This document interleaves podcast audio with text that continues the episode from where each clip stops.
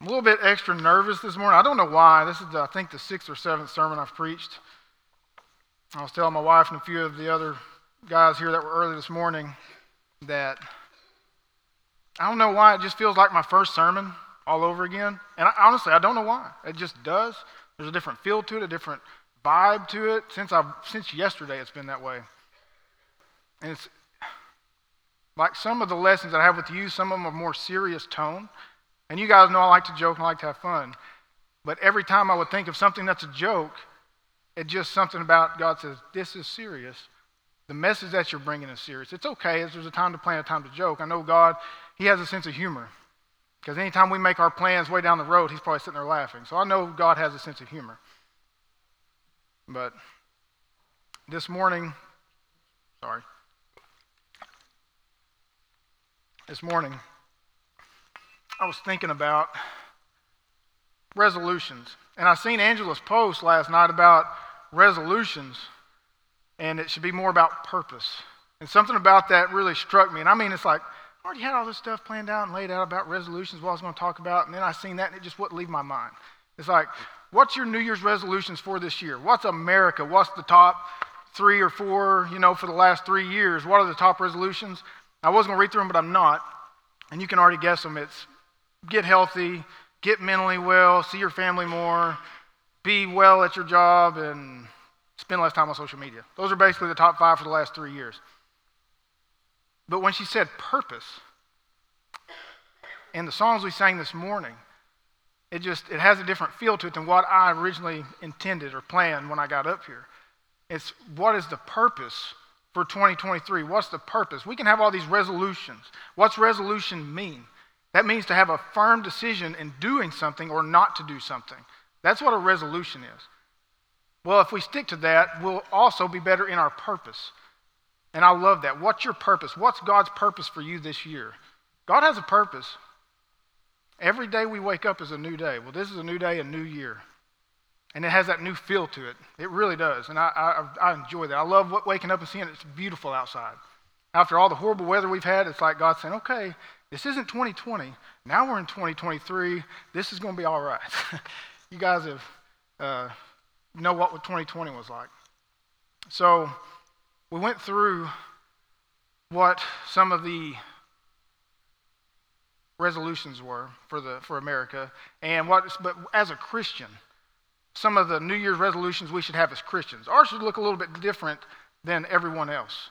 For us, like a New Year's resolution could be, I'm going to read the Bible more every day. If you don't read the Bible, it could be, I'm going to start reading the Bible daily. I'm going to start one on one time prayer with God. Instead of just throwing a few prayers up throughout the day God, please let me have a good day. Please keep us healthy. In Jesus' name I pray, amen. Instead of something like that, actually getting up early, spending time with Him, one on one where it's meaningful. And I thought about it'd be like that with my kids. If I only talk to them like that once a day if that, once a month, where they checked in and said, Hey, Dad, everything's going good. Hope you have a good day. See you later. I want to, I hear from them in the morning before they go. It's a tornado in the house, but that's okay. And then when I come home, how's your day? How was it going? And I want to know, I want to hear it. I want to see what's going on. And give them advice and show them how to do certain things and keep them out of trouble. But if they never come to me, if they never came around, how are they to know? How do they know how much I love them or how much they love me? I think that one on one time with God is precious. He is our Father. He wants to talk to us, He wants us to talk with Him. Yes, He can be with us, but if we don't have a relationship with Him, it's totally different than if we're, as Christians, we should be doing those things. So, starting this year, we could devote more of our time in the morning, in the evening, when you have that one on one time with God, to having prayer, reading your Bible. It could be things like, I'm going to be more involved in church. I'm going to be more committed in helping out or tithing every Sunday. Or it could be to spread the gospel and tell more people about Jesus. I'm going to take more opportunities as they present themselves to tell people about Christ. You could do that because there's plenty of opportunities. In this room, each person at least knows 20 people. I know y'all all know more than that. So if you 20 times, however many is in here, that's a lot of people that comes through our lives every day. And if we tell them about Christ, that's a lot of people knowing about Christ. That's a lot of people. So, as Christians, we talked about some of the things that we could have as New Year's resolutions, and that's just to name a few. That right there is just a short list. There's a lot of things we could do as Christians as New Year's resolutions. But the one I want to focus on this morning is the prayer. We'll circle back around to prayer, our one on one time with God. And that's how we would grow a relationship with God. And I, I, see there's two different types of prayers. And if I would ask anyone in here, how's your prayer life? Most of you, including myself, kind of, ooh, like that's a little bit of a sensitive spot. Probably not as good as it should be, right? And that's most people. And it's not mine not either, and most people isn't, because you can't really spend too much time with God. But I think I, I was thinking about it. And you know, we, we hear of prayer warriors. And how many of you guys have seen War Room, the movie War Room? I watched it last year. It's awesome. Awesome movie. You have your own closet, you go in there and you pray and you write down everything that comes to your mind that God's telling you, and then you start seeing everything that He's doing in your life. That's a prayer warrior. That's somebody that goes in there and everything that bothers them, everything that's weighing on them, they bring it to God. And they have that set time every day, like we was talking about, a set time to go in and have personal one-on-one time with God. So you can hear Him and you'll know His will for you.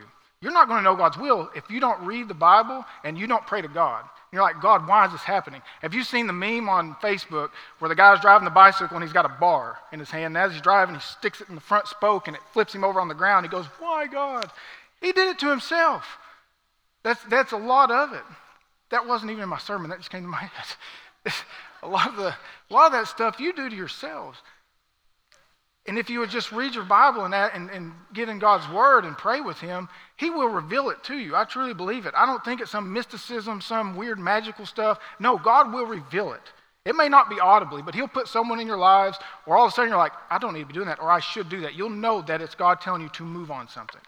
And that's from that one on one time with God. And the more you're with Him, the more sensitive you are to His Word.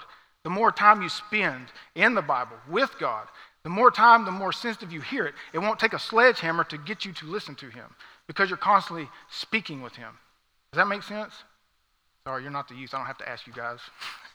oh, by the way, I asked this earlier this morning. If you guys stayed up last night, I'll try to keep the volume up. I won't try to talk like this, so you guys stay awake. Um, I, I, I stayed up all the way. I mean, I stayed up late. I stayed up till 9:30 last night. I knew I would be up here. And uh, a nervous, sleepy me is not a good me. So there's the prayer warrior, right? We have the prayer warrior, somebody that prays, they pray all the time. And then you have, and I and this is I'll coin this because I thought I came up with this, a flare gun prayer. You guys probably already know what that means.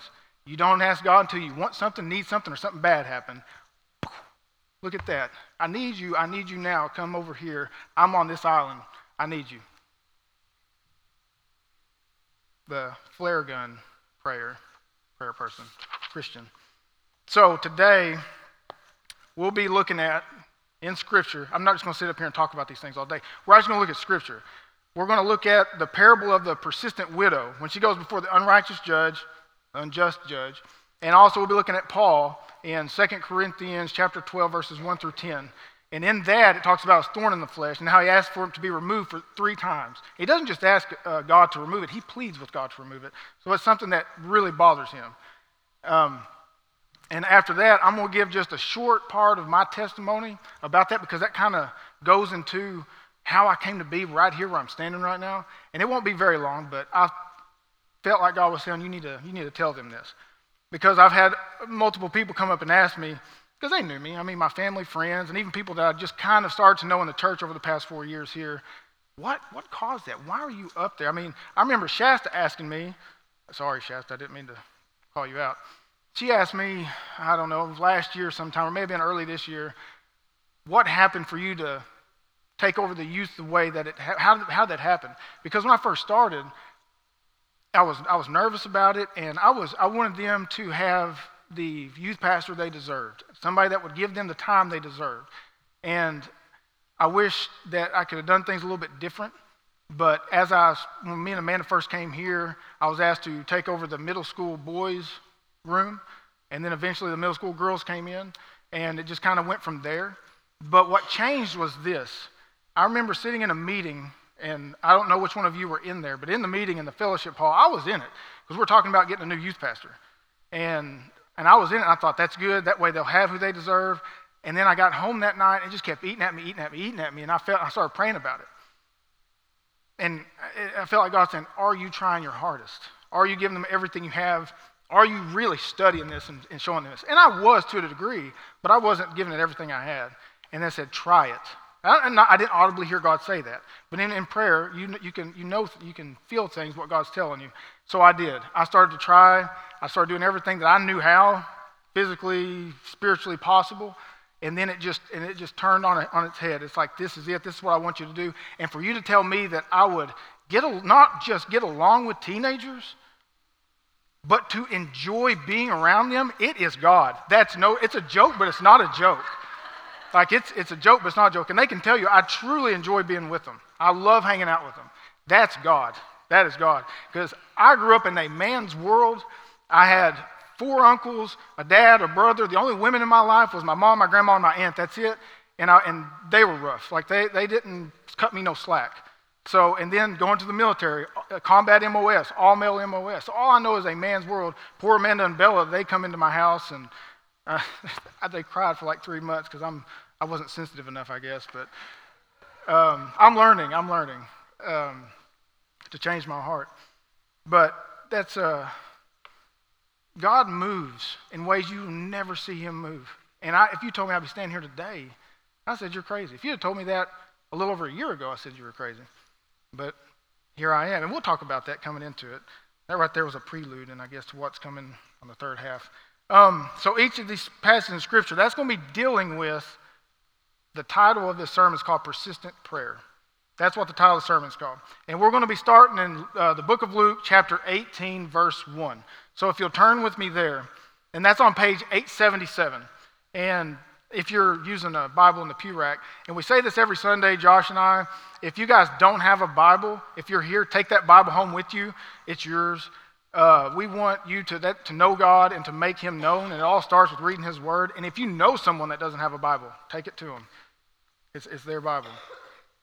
So, as you're turning there, I'm going to read through Luke chapter 18, verses 1 through 8. And then when I get done, we're going to go back through there and kind of break it down about what it means and what it's talking about.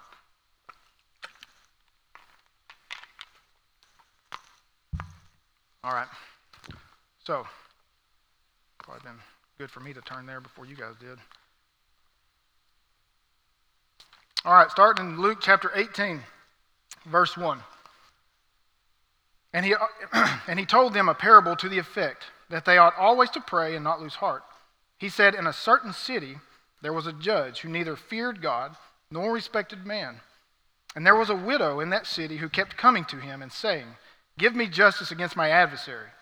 For a while he refused, but afterward he said to himself, Though I neither fear God nor respect man, yet because this widow keeps bothering me, I will give her justice so that she will not beat me down by her continual coming. And the Lord said, Hear what the unrighteous judge says, and will not God give justice to his elect, who cry to him day and night? Will he delay long over them? I tell you, he will give justice to them speedily. Nevertheless, when the Son of Man comes, will he find faith on earth? Now, that last verse always kind of confused me. That last verse of that kind of confused me. And I'll tell you what this passage is not talking about. I'll tell you, I'll begin with what it isn't talking about. It's not talking about if you continually beat God down, that this isn't part of the parable. If you continually, continually beat God down with your prayer, that He will give you what you want. That's not what this is talking about whatsoever. And the last verse always kind of confused me because I thought, what does this have to do with prayer? What does that do with persistent prayer? If you look at the end of verse 8, it says, Nevertheless, when the Son of Man comes, will he find faith on earth? What's it have to do with the judge and this woman that's needy and he doesn't give her justice? It all starts in verse 1. If you will, go back to verse 1, please. The verse in verse 1, it says this, and he, and he told them in a parable to the effect that they ought always to pray and not lose heart. He's talking to the disciples. And if you look in chapter 17, verse 22, when he's going down through there, he's talking about this is leading up to verse 18 where we're at. In verse 17, verse 22, all the way down to verse 18 or 18, verse 1, he's talking about the second coming of Christ. In verse 30 of chapter 17, he says, So will it be on the day when the Son of Man is revealed. So that's what he's, he's telling the disciples about what it's going to look like in the second coming and to get ready, I'm coming back. And so this is the verse that's going up into verse 1 right here. And right here it says, he told them a parable to the effect that they ought always praise and to lose heart. Why would he tell them that? Why would he tell them not to lose heart? It's not some piffy saying like, don't lose heart. It's not some bumper sticker slogan that he's talking about. What he's talking about in this is he's telling them to always to pray and not lose heart. Always be praying until I come so you'll persevere. He knew what was coming. He knew there was going to be persecution, murder. He knew that, like in today's world, we're always ridiculed, dismissed as Christians, things like that. He knew what they were going to go through. He knew what the disciples were going to go through. So he's telling them, he's telling them to always praise and not lose heart. Always pray and get ready for my second coming. I am coming back. Always pray and don't lose heart. That's what he's talking about when he goes into this. That's the context behind verse 1 as we get into the parable. And then we're talking about a certain justice to the woman. We'll talk about that here in a second. Now, in verse verses uh, verse 2 and 3, verse 2 and 3, it says, In a certain city there was a judge who neither feared God nor respected man, and there was a widow in that city who kept coming to him and saying, Give me justice against my adversary. So there's the first two characters that line up in this parable. So you have the judge who's very unrighteous, very unjust. He, I guess you'd say he despised justice, or he could just care less. It's one of the two. He, and, and back then in the ancient Middle East, judges were very, very crooked. So that's another thing that probably he threw this in the parable. Um, and then you have the woman who is this widow, and obviously she's going to this judge, she's in a desperate situation. That means she has no other family members to help her out or to go before her in her, in her stead. So she is in a, she's in a bad way and against her adversary. Now, in the, in the Greek, the adversary means one who brings a lawsuit. That's one who, so it's a legal setting. So he's going before, she's going before this judge in a legal setting. Um, so you have a widow who's bringing a lawsuit in front of an unjust judge well, that doesn't look very good. It doesn't bode well for the, for the poor widow, does it? If she's going before this judge. So it just shows her desperation. She had no options. She's the prime example of the poor, the oppressed, the helpless, someone that doesn't have anyone, no money, or anything. Now, since the, the judge neither feared man nor respected or feared God nor respected man, what would cause the judge to rule in her favor? What thing, what one thing she doesn't have money. She doesn't have status. She's not some who's who in the community. So what does she do? Continually, continually beats him down until he's like, you know what? I'm sick of this woman. I'm going to give her whatever she wants just to leave me alone. I'm, I'm sick of it. So just for her to leave me alone, I'm going to give this woman justice. I'm going to give this woman justice. And we see that in the beginning of verse 4 that initially he refused. So he was already telling her, No, I'm not, I'm not messing with you. I'm not doing this. Just, just get out of here. And eventually he refused. But if we read in verses 4 and 5, it backs up what we're saying. It says, For a while he refused, but afterward he said to himself, Though I neither fear God nor respect men, yet because this widow keeps bothering me, I will give her justice, so that she will not beat me down by her continual coming. There's different versions of that in, in, in your Bibles and, and whatnot, but in some of it, if you look in the Greek, it's talking about a blackened eye. So that it's to the point where it's like he feels like she's beating him up over this, over and over and over. So even though the judge seemingly despised justice, he gives her just that. He gives her just that. Why? Because she wouldn't give up. Now, in verses 6 and 7, it says, And the Lord said, Hear what the unrighteous judge says. And will not God give justice to his elect why, uh, who cry to him day and night? So if an unjust judge who does not fear God, doesn't respect man, will get justice, would he not give his children, the ones in whom he loves, wouldn't God give his children justice? Wouldn't God give the ones that he loves, his elect, his, the Christians, his, the, his followers, justice? Those who pray to him persistently, wouldn't they give when he give us justice? Now you have to keep in mind that question with the overarching theme about what he's actually talking about. And here's where the parable links up with what we were saying. The justice that we're talking about is the justice when Jesus Christ returns. Now, in the world right now, think of all the perverseness, all the sickness, the disease, the illness, the fighting, the, the arguing, what sin brings to the world. We as Christians naturally, naturally long for Jesus Christ to return. We naturally long for his second coming because we want to see the justice stomped out. We want to, I mean, we want to see the evil stomped out. We want to see his justice done. It's like if someone wronged you in your family, you want the judge to rule for you. Well, he's saying right here, it will be done speedily. Will it not be for you in your elect? I will give her justice, and she will beat me down to continue coming. Hear what the unrighteous judge says, and will God not give me not give the elect who cry to him day and night? Will he delay long over them? I tell you, he will give them justice, them, them speedily. Nevertheless, when the Son of Man comes, will he find faith on earth?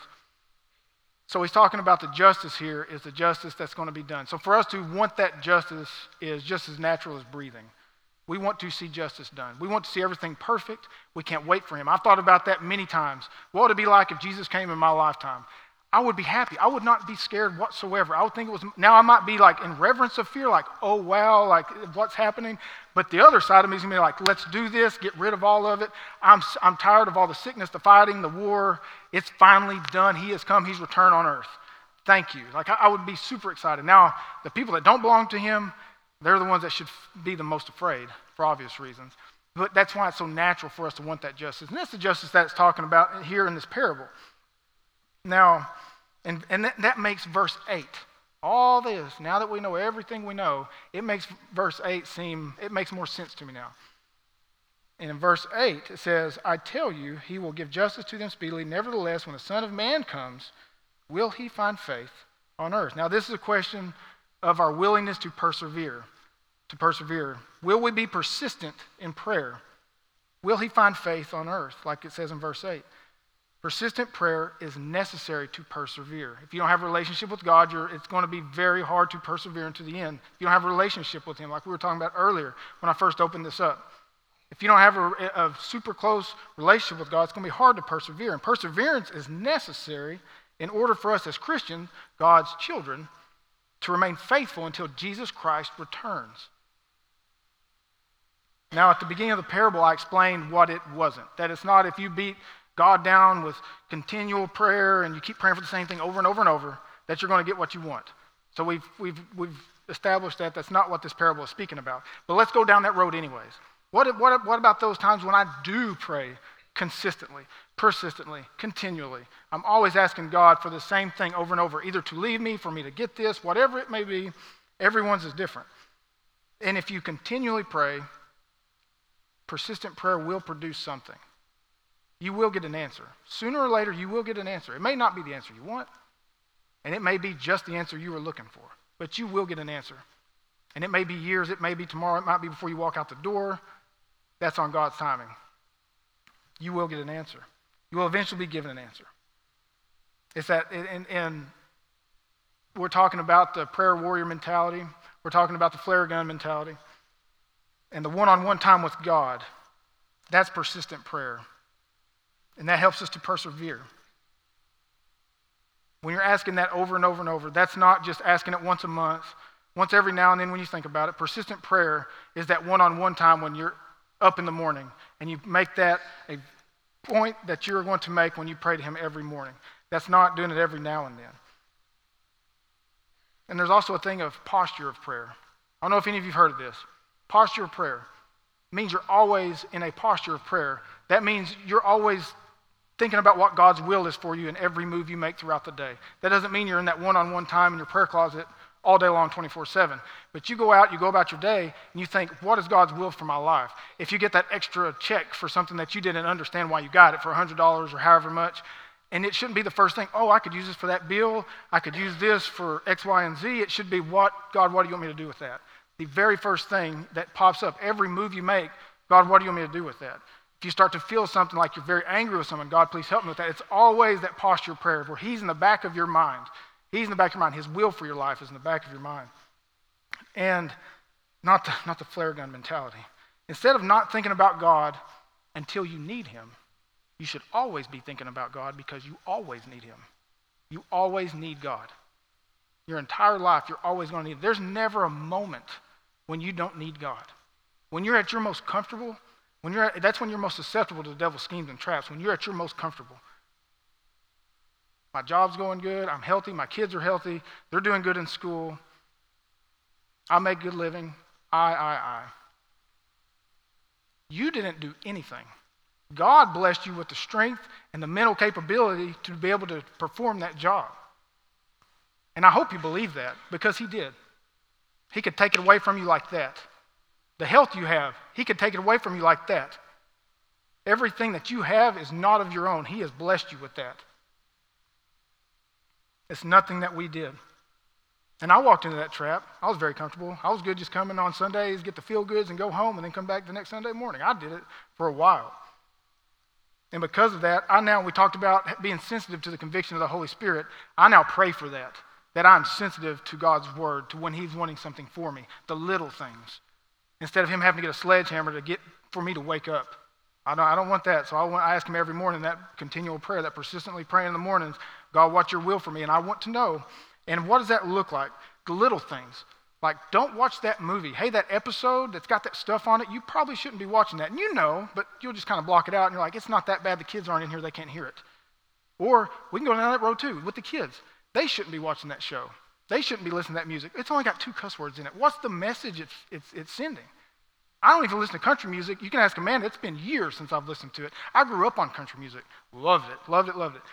But the more I started praying and reading the Bible and everything like that, the more I got into God's Word, every time I would hear it, it just hit me wrong. And I thought the whole message in that is just drinking, having a good time, getting with other people, and it's just life's good. Or about cheating. It's just, none of it's good. None of it exalts God. None of it even does anything close. And you're worshiping something. Every song is worship. Don't let them watch that show. Don't let them speak to adults that way. Those little things, those little corrections that we make as adults, as Christians, Lynette was talking about to me this morning. It's not the kid's fault.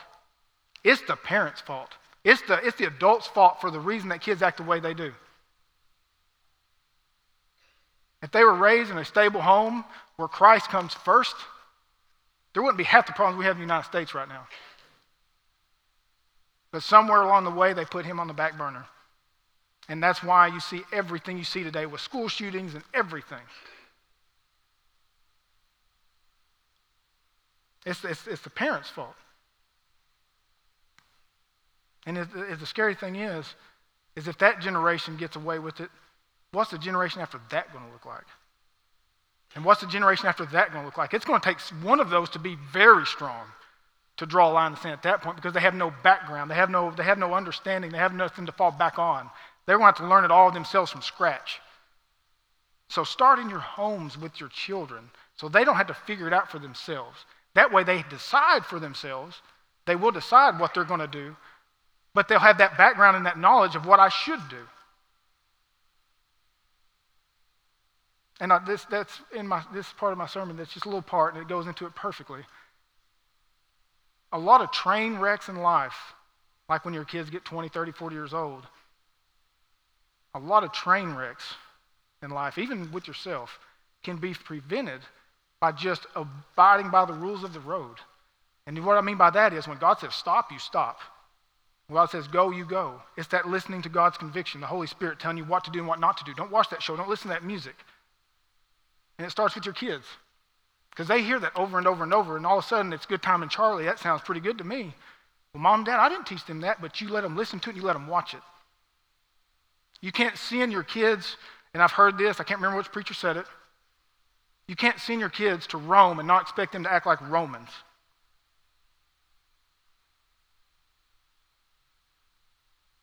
Now, if you're wondering where you can find the rules of the road, it's right here. It's right here. Everything in life is right here. Everything. You won't find one situation in your life in your life that's not solved or has the answer in here. Now, in the Bible, y'all don't have to turn there. 1 Thessalonians chapter 5 verse 16 through 18 specifically in here. Getting back on track with the prayer. The apostle Paul writes, "Rejoice always. Pray without ceasing. Give thanks in all circumstances." For this is the will of God in Christ Jesus for you. Pray without ceasing. You want to know what God's will is for you? Like, I don't know God's will. I don't, he doesn't speak to me. I can't hear him audibly. It's in his word right here. It says, it says the will of God in Christ for you. This is the will of God in Christ for you. That's what it says. This is his will. To rejoice, to cease, to pray without ceasing. It's telling you right here what to do. And the Apostle Paul, he's also, also the author of our next passage And that's in 2 Corinthians, if you guys will turn with me here.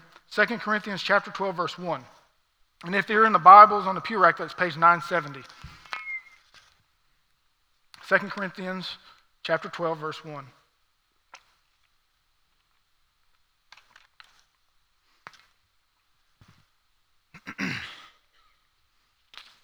now, I'm going to read like a verses 1 through 10, and like the parable of the persistent woman, I'm going to read through it.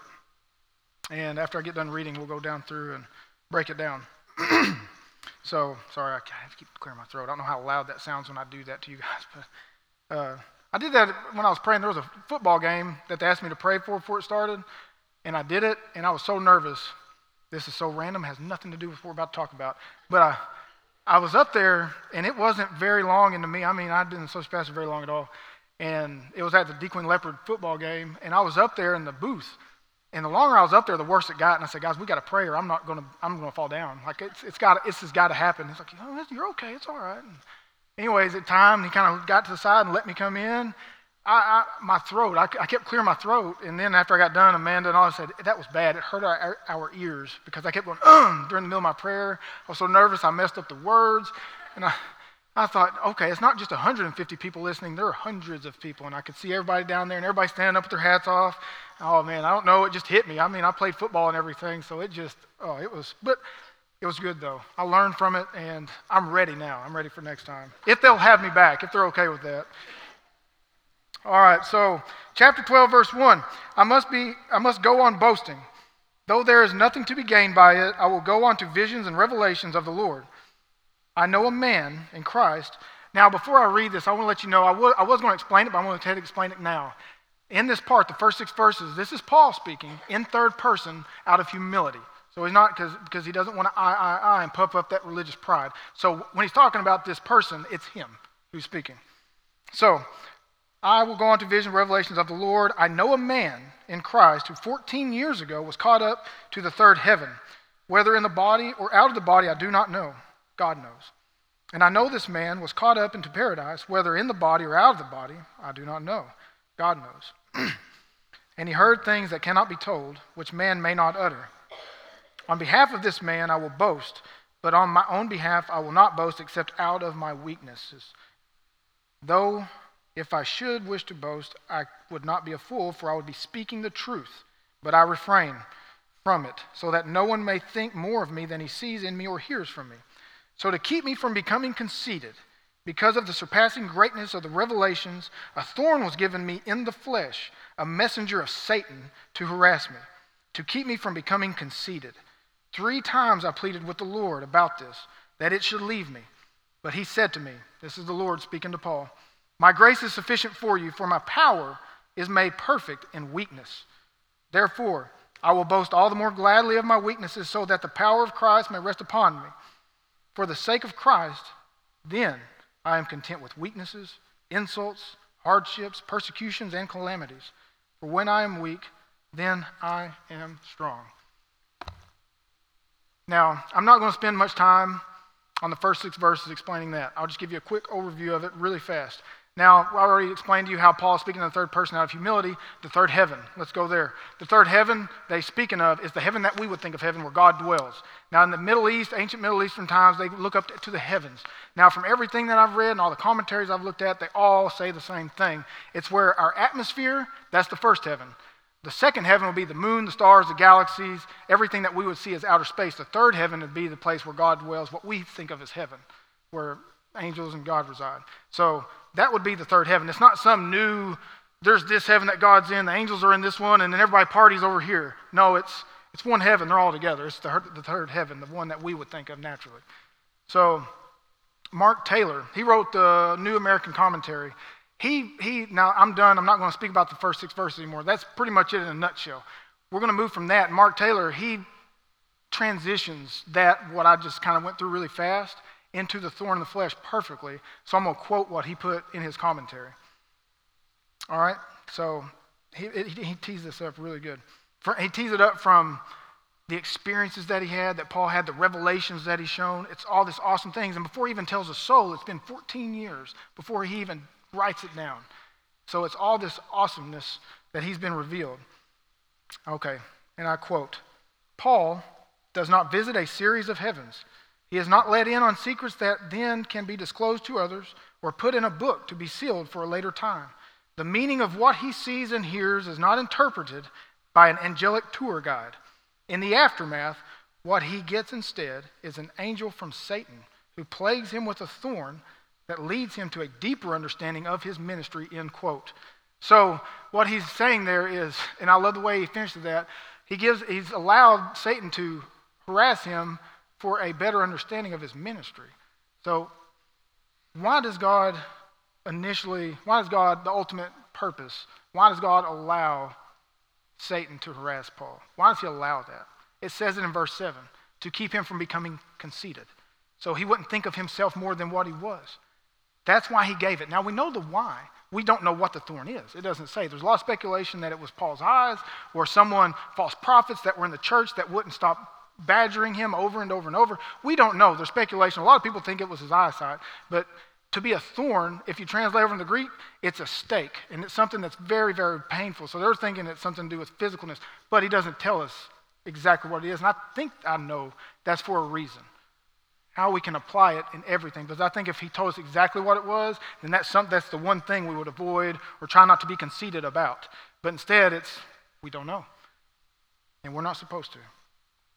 Now, like I said, it was given to us. So it was something that bothered him tremendously. It doesn't say that Paul asked for it to be removed. He said that he pleaded with the Lord. If I ask my boss, can I have off Friday so I can see my kids? If I ask him, eh, maybe.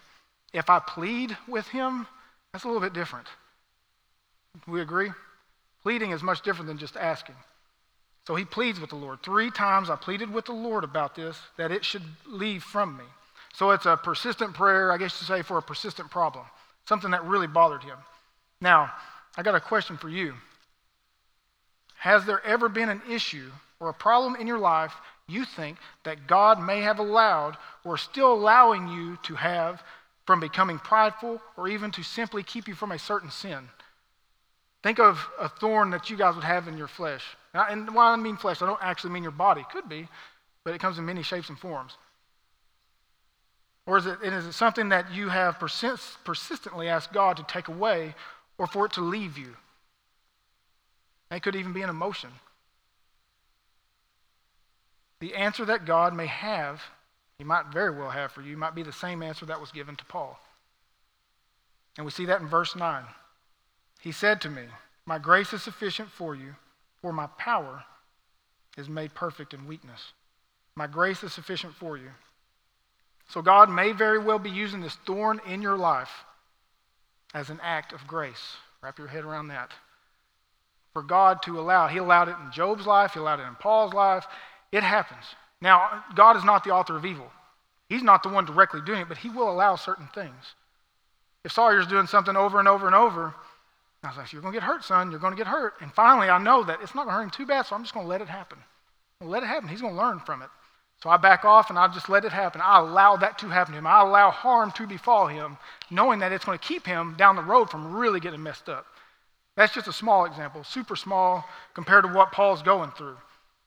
Because they didn't want him to be, have that religious pride. Me, I, look what God revealed to me. Look what God showed me. Man, guys, you don't even know what I know. You don't even know where me and God are. You might be able to get there one day if you just did what I did. But instead, he talks in third person, doesn't say a thing for 14 years. And he was given a thorn in the flesh to keep him from being conceited. I think he was one of the least conceited people in the world, and God knew the power of what Paul was revealed, and so he allowed Satan to do whatever it was that he allowed him to do to harass him. Now, I have it written down, but I don't need it because I lived it. I'm going to tell you guys about my, a little bit of my story. And I told some of this back when I first got hired here, in a very short version of it, and there was about half the people in the room that's here now. So a lot of you haven't heard it, and the ones that did hear it didn't hear all of it. And is it really 1108? I'm sorry, guys. I'm so sorry. I honestly meant to be down at 1045. That's no joke. That's no joke. I hadn't looked at a clock or anything. Sorry, Don. he told me he was going to keep that pocket watch. I said, if I see you look at that pocket watch one time, I'm coming down there and I'm going to get it from you in the middle of me preaching. So I'll give you guys a short version of it. Four years ago, five, six years ago, and whenever 2015 was, 2015, I started working at a company. Most of you know who the company is. Some of you I worked with at the company. Um, and Sawyer was born October 17, 2015. I started work here October 21st, 2015. So, new baby boy, new job. Bella's about six years old, and we're living in the old house that we used to live in. I wanted to work every, and I knew they had overtime. I worked as a lab technician when I first started there. For the first year, year and a half, I worked all the overtime I could work because I had this fear of they're not going to have everything they want. So I want to make sure they had everything they wanted. So I worked all the overtime I could get. Well, then after about a year and a half, I got a new fear because I'd missed out everything they had been doing. Bella's Pee Wee basketball games, Sawyer's first year. I mean, I may have been around barely. Because when I was home, I was either sleeping or they were at school. I'd never seen them. So I had this new fear of, I'm going to miss out. And I'd rather make pennies and see them grow up than make a ton of money and never see anybody. That, that was my new fear in life. So during the third and fourth year, I left in 2019. So in 2018, I began trying to think, what can I do? What can I do to make enough money to where we still are okay, but I, I'm with the kids every day? Or, you know, at least I see them every day. So I, I began thinking, and I wanted a farm because I grew up, my dad, he owned hog houses for Tyson back when they had that here. So I grew up doing that, picking them things up, putting them on the catwalk. Like, and he has cows, still has cattle, so I'm used to cattle. And I thought, that's what I'm going to do. I'll always be home. I will make good money, you know, enough to, to get by on, and I'll always be home. And I can come to church on Sundays and Wednesdays, and everything's great. It sounds perfect. And I love it because I'm always home. So that's what I wanted. So I thought about, I tried in getting a chicken farm, which there's nothing wrong with that. I love it. If it wasn't for God's calling on my life to be here, I would rather it be there. I mean, because honestly, I love isolation. I love it. man will tell you, I'm introverted. I, I can do by myself really good. That's just the way God made me. I don't know why. I don't get lonely very easy. Now, I miss the chaos. Like, it's weird when the kids ain't there because I'm used to hearing it. But I'm not going to lie. Sometimes when they leave, I'm like, oh, thank you, Lord. You know I needed this. I need to recharge. But, anyways, so I I started the process. I talked to a million different people about how to do it. My family do does it, my friends do it. There's no way that I wouldn't have enough knowledge, know how, and to be able to get them within a year or two. So I started trying to do it. And I kept hitting every wall you could imagine. And then it, even to the point where they said, We're not building new house, chicken houses right now because they had enough and I had to wait for them to open up whatever it is, how they do it. And during that time, oh, I was frustrated. I was so frustrated. And I prayed every day about it. And it wasn't like the the kind of prayer where it's, God, you know my heart. I, lo- I love you. I know this would be good for our life if it be your will. I'm not said if it be your will, and in my mind I'm thinking it's your will because it's going to be it'll be great for me and our family. So I know it's got to be your will because I want to be with the kids and I want to be at church. Well, look at me now. But anyways, we. Uh, sorry, my mouth keeps getting dry. So I did it for about a year, year and a half. And then they started doing really big layoffs at the end of 2000, around the end of 2019. And I thought, that's it. And my family, they own a business. It's a sawmill business, which my grandpa's been doing it since before I was born. His is in Clarksville, Texas. My dad had one in Idabel, Oklahoma, which is now also in Clarksville, Texas. But at the time, it was in Idabel. And so I decided, well, that's, I'm just going to go work for the family business. This will save somebody's job that would have gotten laid off. Now they can, at least one person will get to stay there. And I'll go back and I'll be able to go Sundays and be kind of normal hours with my family. So I did that and I went to work for my dad. And about a year after that is when all of it starts. Everything I just told you is going to go towards what I'm about to tell you. About a year into it, my stomach started hurting pretty bad right here. And it was about a month. And I started getting tired of it. I thought, what if? What if it's something? Something weird. So I went in, they x rayed it. And they looked at it, they said, Here, take this. In two or three days, you'll be okay. All right, yes, good deal. So I go home. Sure enough, two or three days later, I feel fine. Fourth day, I get a call. Says, We need you to come back in, take an x ray. I said, Okay, well, they must have saw something hung up or, you know, I don't, I don't know. So I go into the doctor and they x ray it. And I go into the room, and when I walk in, I get ready, and they have me laying on a table the first time, so I go over by the table and I said, no, no, stand over there. Okay. So I go over there and I stand up against the wall. She gets the machine and she picks it up to there. I went cold. Oh, sorry. I went cold all over my body. I started sweating because you know what it means when they put it here. They're looking at my lungs. My grandmother, she died of lung cancer when she was 50. And my mom was about 23 when it happened. So that's always been kind of in the back of my mind. And I, and I did when I was military. I smoked cigarettes. Ooh, it's out there. I did. And I've quit right about the time I got out of the military in 2011. So that was in my mind. I thought, all that, it's finally caught up to me. It's going to happen. This is it. And I don't know why I always panic. I go into alert mode every time. And they said, it's probably nothing, but we're doing it just to make sure, just to be safe. And they looked at it, and I, they found a nodule in my left, I think it was my left lung. So they wanted to make sure, so they sent me to Nashville, Arkansas, to get a CT scan done. I don't know who else watching this online. Um, to be done, to get a CT scan just to make sure. So they, they scan it, and then it comes back and they said, okay, lymph nodes pretty much gone, it's no big deal. And I'm like, oh, thank you, Lord. Because I prayed a lot about that being gone. I mean, I got young kids, et cetera, et cetera. And they said, but that's not what's really concerning us. We actually have something that's actually of concern.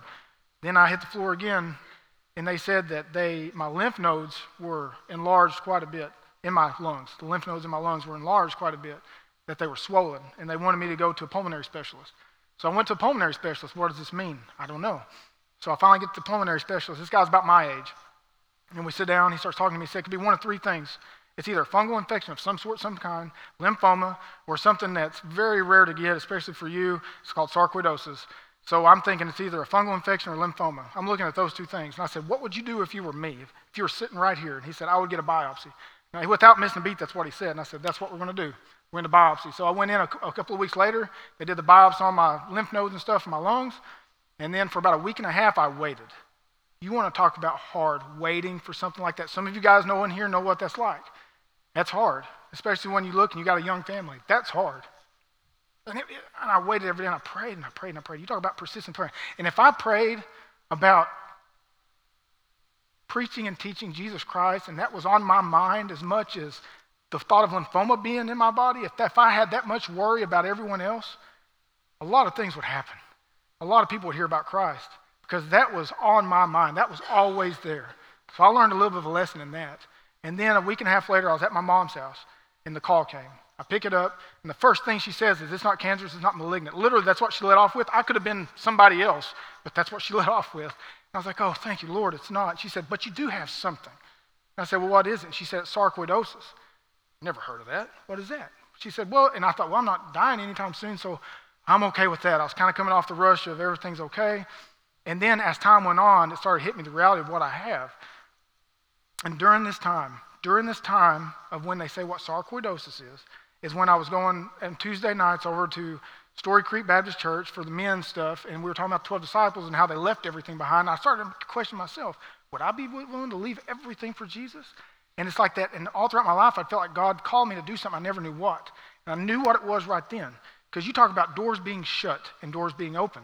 They said that there was a position that we are looking for to feel here. And then when they told me I had sarcoidosis, that is triggered by dust. Any kind of dust, particle, dust from sawdust, pollen in the air. And what happens when I breathe it, my lungs take it as a threat, my immune system goes crazy, it attacks them, and my lymphatic system goes crazy.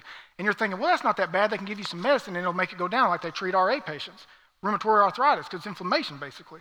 Well, with sarcoidosis, what that happens when it gets inflamed and everything gets enlarged, it causes these things called granulomas. And well, I didn't know what that was either. I'm not expecting you to. It's like, I can't even explain what really it is. It's just like a small, hard thing that forms. And they've already found one in my right eye. I went to an eye specialist, a heart specialist, and it can form any organ in your body. And should it form in my heart, my brain, or a major organ, it could be bad news bears for me, really bad. So they wanted to check. So I went to every specialist said, You're good, you just have it right here. So once a year, every six months, I'll go in, they'll check everything just to make sure nothing's forming before I have to get back on that medicine. All that I told you to tell you this. I don't know if you've ever worked at a sawmill before or in a chicken house before, but you talk about dust. You talk about working with cattle and, and, and baling hay and stuff like that. I can't be around any of it. Thank the Lord He did not give me what I asked for.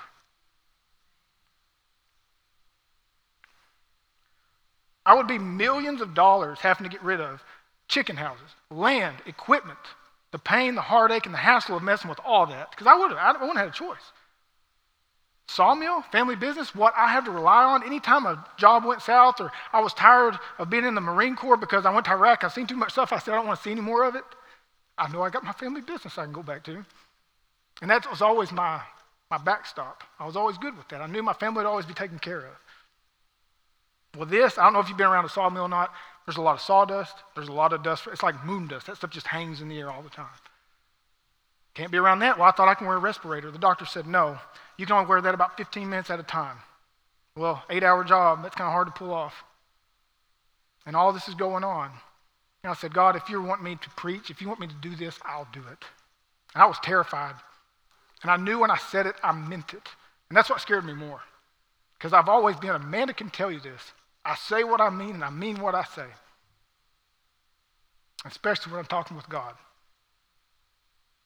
Jess, does that answer your question about why? and for God to give me this, and I'll have it the rest of my life, it doesn't go away. I honestly see it now as a blessing. Might be my thorn, you'd call, but that's God's grace in my life. Because I would have been miserable to anything else. I love this. And if that means I got to have this, I'm okay with it. I'm good with it. That's God's grace in my life. Sorry for keeping you guys here so long. so, I'm going to wrap it up. That's why verse 9 hits me so hard. My grace is sufficient for you. My power is made perfect in weakness. On my own, my own strength, I was, I man, I could work. I could outwork anybody in here. Manual labor, maybe not in here, but uh, God said, no, no, no. That's, that's pride. Quit relying on your own strength. That'd be my, my message to you. Don't rely on your own strength. Rely on God's strength in your life. Submit to God's will. You want to know His will? Right here. Submit to God's will in your life. You feel He's calling you to do something? Do it. You feel like He's calling something in your life, in the ministry? Do it. You're scared? So am I. You get nervous? So do I. I was diagnosed with PTSD in 2011. I took medicine for it. I haven't had one panic attack from this stage since I've sat on it. And I was scared of that every time I get up here. I had bad panic attacks. I felt like I was going to have a seizure. It was awful. And finally, I just said, I'm done with medicine. I'm done with all of it. This was years back. But I was worried when I got up here it would trigger all that stuff. It only happened a little bit in a youth meeting one time. You parents that were in there remember because I started rubbing my face. And I said, guys, if I'm doing that, if you see me start rubbing everywhere, don't think I'm weird. It's just I'm, my anxiety's kicking up and it's a little bit of that stuff coming back. And it's never happened with me up here. That comes through my it went through my mind before I get up here. It's God's grace in my life. That's grace. I want to end all this with verse 10 at the end. For when I am weak, then I am strong. Now, if you don't know Jesus Christ is your personal Lord and Savior, I'll give you something I thought about this morning when I woke up. And I'll go through it every now and then. There's going to be a day that I tell Amanda I love her for the last time.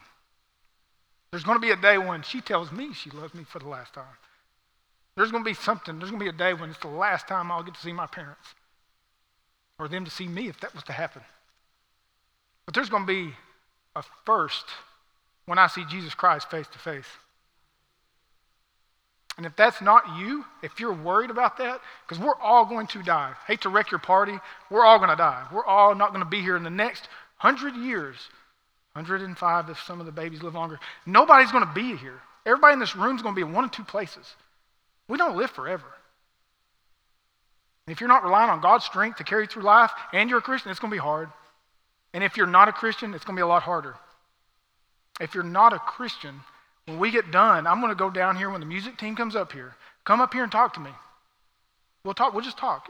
I mean, it's not like I'm going to hammer you down and nail it down and, and start grilling you. We're just going to talk. I'll give you some scripture on what the Bible says about salvation. And then it's up to you because you're the only one that can choose it. Yes, I believe it's a choice. We're not robots, we're not predetermined for anything.